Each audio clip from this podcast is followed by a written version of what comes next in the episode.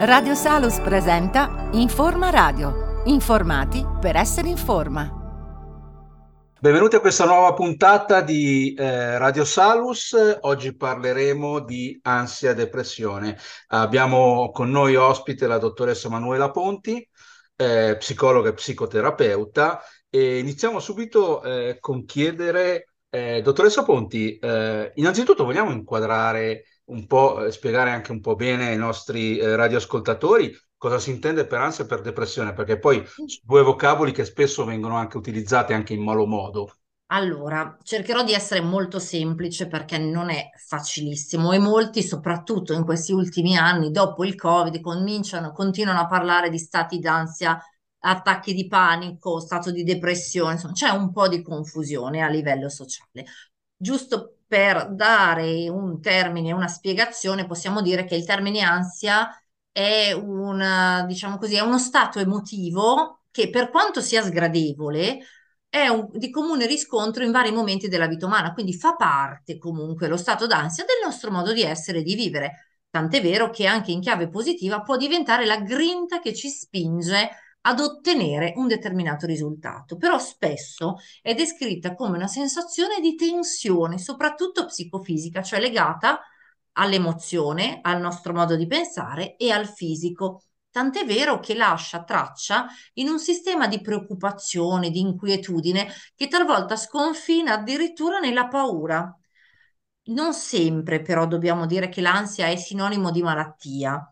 Tant'è vero che dobbiamo poi distinguere tra ansia normale, normalissima, quella che si può provare all'interrogazione, soprattutto negli studenti, eh, quando si sta facendo un, un, esame, un esame di Stato, piuttosto che bisogna consegnare una relazione o parlare in pubblico, è un'ansia normale. Un'altra cosa invece è parlare di ansia patologica. L'ansia normale eh, può essere mh, chiamata anche fisiologico di allarme, è uno stato di tensione psicologica e fisica che implica un'attivazione generalizzata di tutte le risorse di, un, di una persona, che consentono quindi di adattarsi al contesto nel, nel quale si sta vivendo, quindi di gestire quello che sono le variabili di quel contesto e quindi mette in allarme il nostro sistema, ma per incentivarci, per accompagnarci, per superare quello, quel, diciamo così, quello stimolo che all'inizio sembra invalicabile che poi in realtà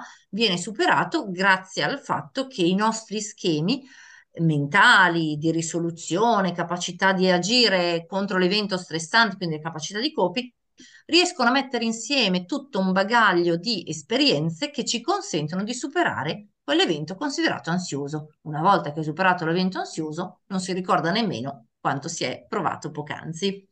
L'ansia invece patologica è quella che disturba in maniera più, più importante il funzionamento psichico di un individuo e addirittura ne limita invece le capacità di adattamento. Questa è la grande differenza.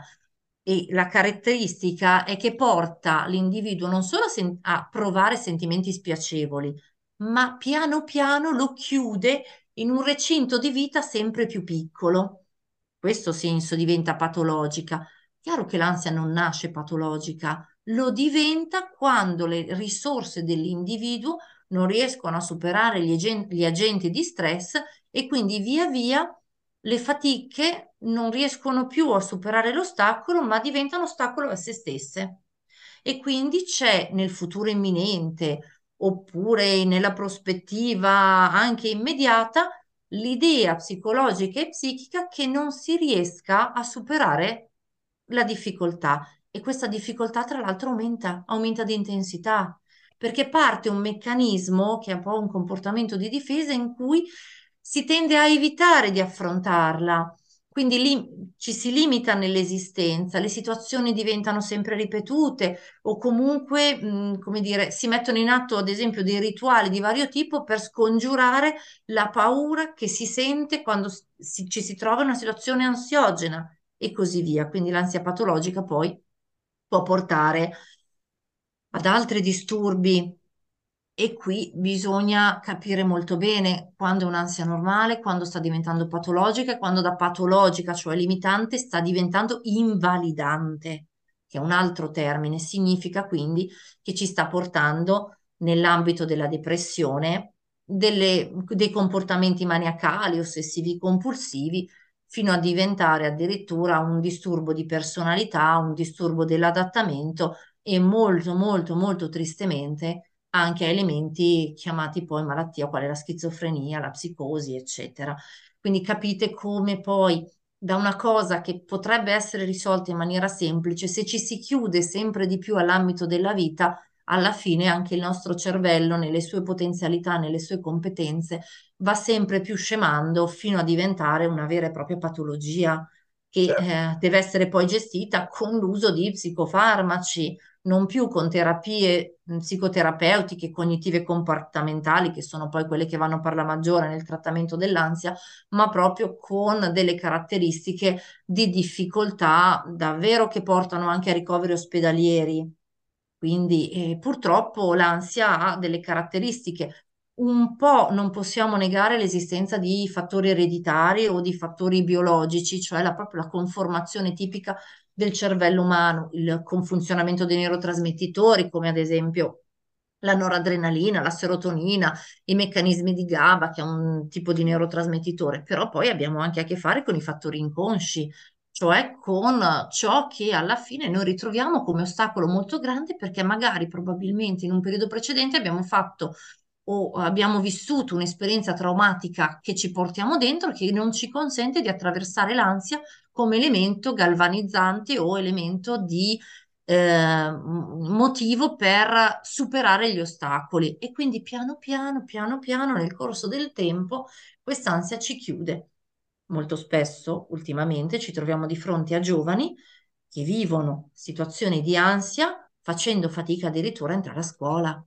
Sembra una cosa tanto banale che abbiamo fatto tutti nella vita, ma il retaggio che ci ha lasciato il Covid nelle generazioni proprio delle scuole medie, insomma, la, seco- eh, la, la, scuola secondaria, la scuola primaria e secondo grado, dove i ragazzi fanno, in molti sono presi da quest'ansia così dirompente che di, davanti al cancello di scuola, per via di una fatica relazionale, indietreggiano e tornano nella loro comfort zone, che è quella che si è imparato a conoscere nel momento di crescita, la casa propria dove abbiamo trascorso quasi due annetti, che, che per chi è adulto sì, lo ricorda, probabilmente lo ricorda anche, nonostante tutta la tristezza della vicenda, come un elemento rilassante, come un periodo comunque di distacco dalle fatiche, ma per i giovani che stavano crescendo in quel periodo, quindi con uno schema di tipo evolutivo, sono diventati elementi di stasi che procurano tutta una serie di fatiche che devono ancora attraversare e purtroppo questo è.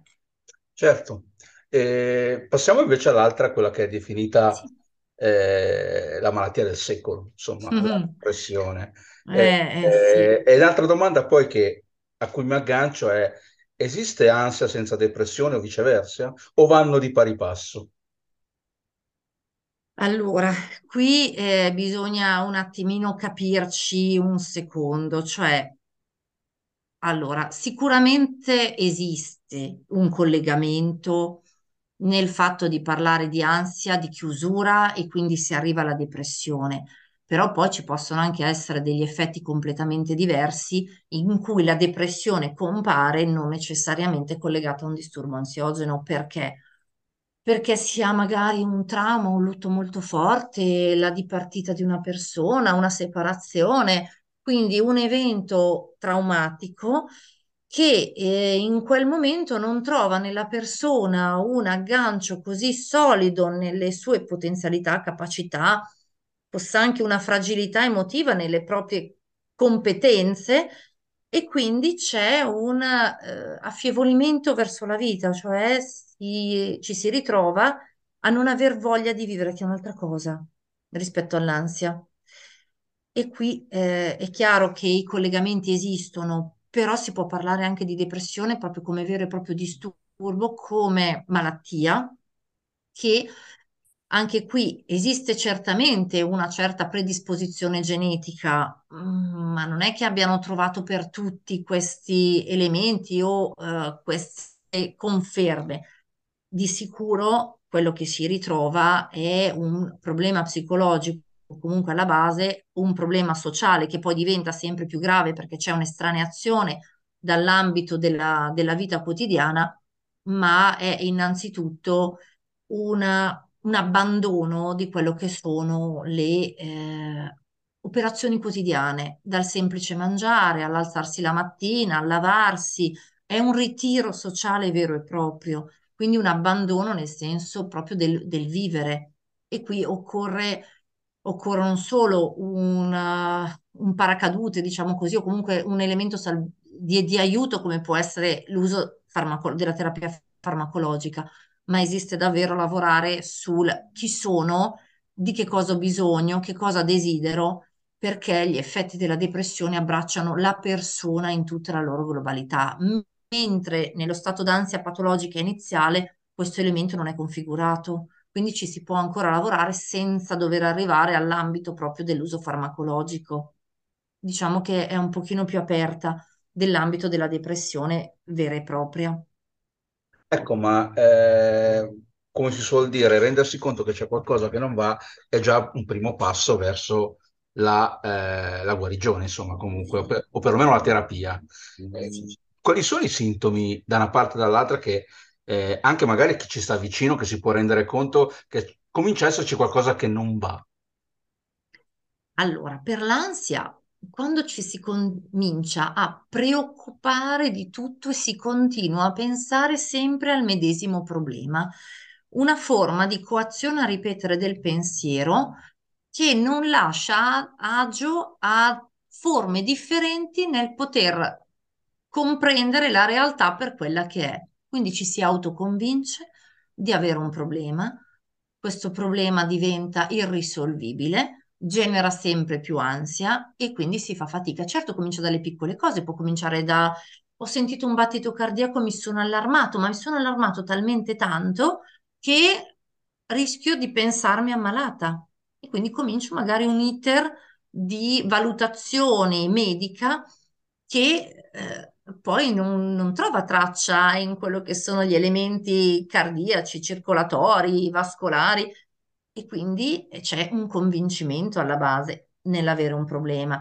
o un'emicrania continua che in realtà non soddisfa comunque criteri di malattia, ma sono stato eh, elementi di respirazione, fatica a respirare in questo senso proprio perché l'ansia e quindi qui poi si entra nell'attacco di panico pervade tutta la mia sfera eh, fisica e non mi permette di muovermi che è diverso invece dallo scegliere di non muoversi, cioè di buttarsi sul divano, di buttarsi sul letto, di spegnere la sveglia e continuare a dormire perché tanto dall'altra parte non c'è nulla che mi faccia pensare al positivo del dovermi alzare. Mentre l'ansia comunque all'inizio ha una sua modalità di funzionamento perché si vorrebbe stare meglio di così, con la depressione c'è proprio il ritiro sociale.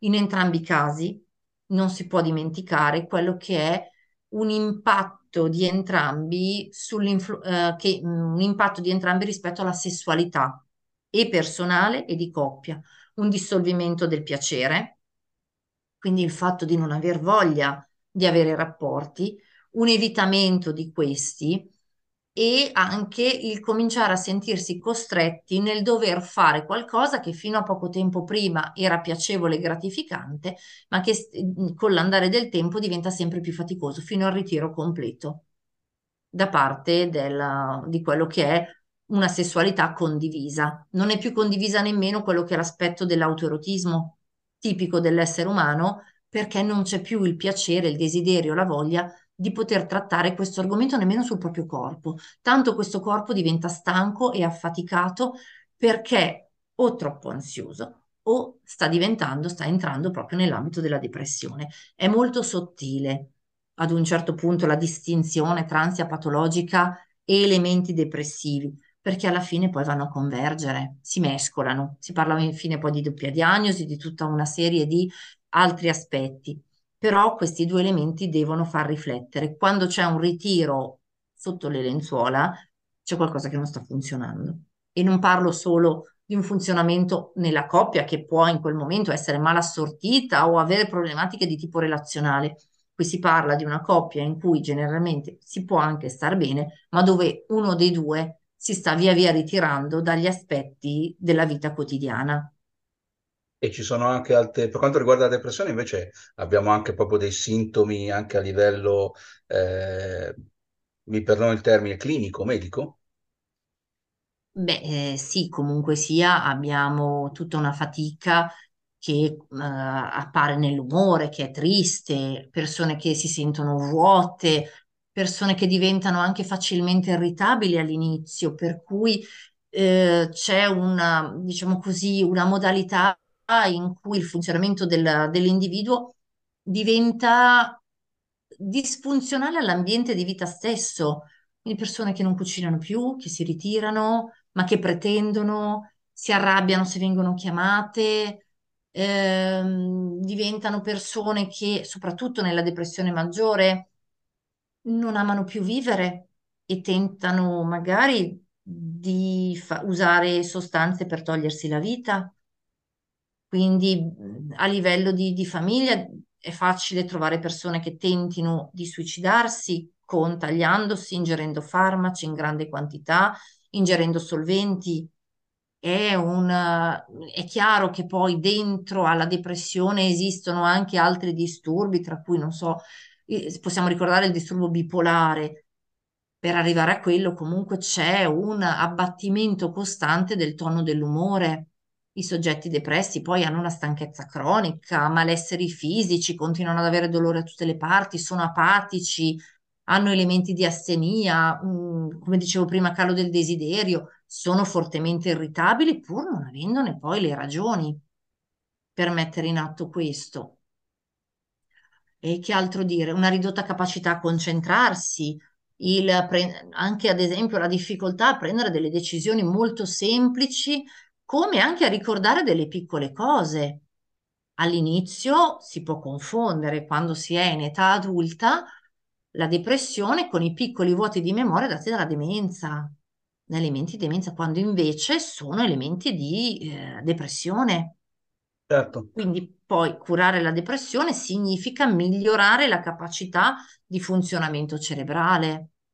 Poi si, se le persone che hanno depressione si svalutano continuamente, non, non so- non si sentono mai degne di chi li circonda, si sentono un peso.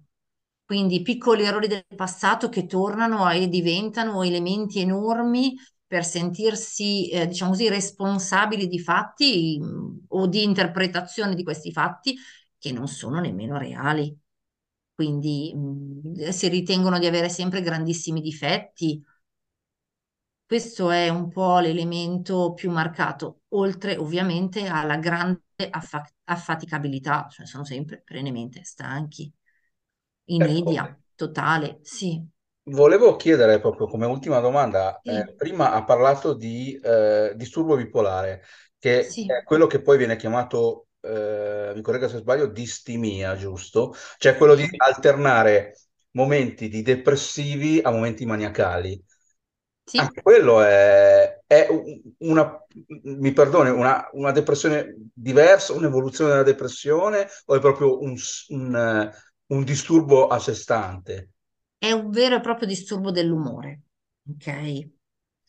Che è caratterizzato da anomali, cioè anomali repentini cambiamenti dell'umore nell'arco di pochissimo tempo. Quindi anche l'energia del soggetto, la sua capacità di attivarsi nel- nell'ambito della giornata possono cominciare con un non ho voglia di alzarmi e poi prendono, vanno a correre improvvisamente e riescono a fare molto altro. Se quando hanno finito questo, tornano a non avere energia, cioè, sono molto variegati. Cioè le persone bipolari, diciamo così, eh, sono soggetti che a, a tratti si sentono felici, a tratti infelici e tristissimi, quindi è molto difficile per loro trovare traccia di quello che è la serenità, la loro allegria può essere contagiosa all'inizio, magari raccontano anche cose divertenti e poi basta. Poi o diventano esagerati, quindi passano dall'altra parte fino a risultare addirittura inadeguati o incapaci, eh, piuttosto che eh, proprio non riuscire a entrare in relazione con la persona perché in quel momento non, eh, non riescono a mh, comprendere lo status della realtà nella quale stanno vivendo. Quindi sono addirittura, diciamo così, disancorati per esagerare E anche qui si tratta sempre di un disturbo che parte dal cervello sulla, diciamo così, produzione di alcuni neurotrasmettitori come la norepinefrina e la serotonina e che devono essere poi reintegrati. Chiaro, non è facile trovare la giusta dose perché ogni cervello ha il suo funzionamento, perché geneticamente siamo tutti simili ma non uguali, quindi il funzionamento di ognuno di noi ha diverse caratteristiche e non tutti i farmaci che vanno bene per una persona vanno bene per un altro paziente.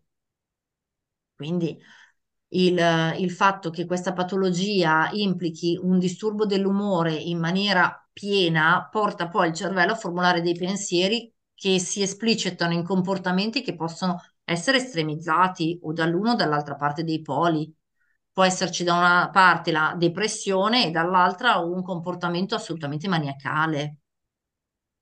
Ecco, siamo arrivati un po' alla fine della nostra chiacchierata. Sì. Eh, volevo fare un'ultima eh, domanda. Possiamo dare qualche consiglio concreto ai nostri radioascoltatori, cioè a chi ci sta ascoltando in questo momento, per eh, dire, ah, caspita, eh, forse quello che ha detto la dottoressa eh, magari mi ha fatto eh, accendere una lampadina dicendo che c'è o io stesso o magari il fratello, la sorella, un amico che ha rispecchia questi, insomma, questi, questi sintomi, questi segni abbiamo, di cui abbiamo discusso.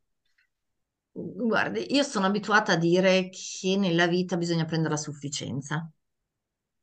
Se ci sono voti troppo bassi o troppo alti, lo psicologo un po' si allarma perché vivere bene significa cercare di affrontare le piccole difficoltà della vita, a volte inciampare, cadere, rialzarsi, ma mai rimanere fermi sulla propria piastrella. Quindi una persona che evolve, che cambia, che cambia idea, anche ha i suoi cambi dell'umore, ma agganciati agli elementi di realtà, una persona che sta generalmente bene. Poi certo che si può essere tristi in alcune giornate, si può piangere, si ride, si scherza, si cambia d'umore, ma certo, ma non in maniera sistematica e repentina. È un, diciamo così, un volo molto, molto lento, molto pacato, quando invece ci sono sentimenti dirompenti, pensieri che sono completamente divergenti dall'ambito di realtà, e qui parliamo di allucinazioni, quindi disturbo bipolare, allucinazioni, eh, pensieri maniacali, bizzarri, assurdi, non possiamo giustificare tutto, dobbiamo chiederci ma come mai sta succedendo questa cosa? Succede una volta ogni tanto, un pensiero bizzarro può capitare, ma se è sistematico dobbiamo stare attenti perché la ripetitività dei comportamenti un giorno dopo l'altro rende poi la porta il sentiero molto semplice apre la porta a quello che sono poi le problematiche vere e quindi disturbi e quindi le patologie fino alle malattie. Quindi cerchiamo di vivere il più serenamente possibile. Io credo che per l'essere umano l'obiettivo sia quello di essere sereno o, se si può, felici, insomma. E per raggiungerlo dobbiamo affrontare le nostre giornate con eh, la dovuta, diciamo così, eh, fatica che necessita, lo stress, eh, un po' di tristezza, molta, molta gioia in certi frangenti. Dobbiamo vivere le relazioni con i nostri amici, non avere assolutamente amici o vivere solo attaccati al telefono è un problema di relazione. Quindi vanno affrontati, si possono risolvere quando vengono compresi. Se ne vediamo qualcuno in difficoltà, cerchiamo di aiutarlo. E poi ricordiamoci sempre che nella vita o si vince o si impara si può solo perdere la vita ed è meglio non farlo perché la vita come è una, cosa bella da vivere. E quindi, siccome nella vita o si vince o si impara, anche quando si cade, ci si rialza, si è, imparati, si è riusciti ad imparare qualcosa che può aiutare a vincere una prossima battaglia. Se questo è il pensiero che accompagna le persone, sicuramente si può stare meglio. E lo stare meglio, lo stare bene, equivale poi a vivere la vita. Beh, assolutamente consigli direi assolutamente preziosi, anche se potrebbero sembrare banali, invece voglio dire, No, non lo eh, sono. non lo sono No, non lo affatto, sono. assolutamente. Soprattutto quando si pensa che nella vita o si vince o si muore, e non è vero. È Ed è vero, un errore culturale. Nella vita o esatto, si vince o si impara. Impariamo questo. Ti assolutamente. aiuta tantissimo. Benissimo, io ringrazio la dottoressa Ponti per, grazie, grazie per l'invito. Per averci dato la possibilità di conoscere queste due grazie a lei. Eh, patologie. Eh, torneremo poi a incontrarci con la dottoressa Ponti magari per altre, eh, altre, insomma, altre disfunzioni e magari insomma, sentire anche il parere suo su come anche affrontare altri tipi di, ehm, di problematiche a livello psicologico e comportamentale. Eh, vi do appuntamento a tutti, alla prossima eh, puntata, grazie per averci seguito. Radio Salos vi ha presentato Informa Radio, una produzione RBM Group.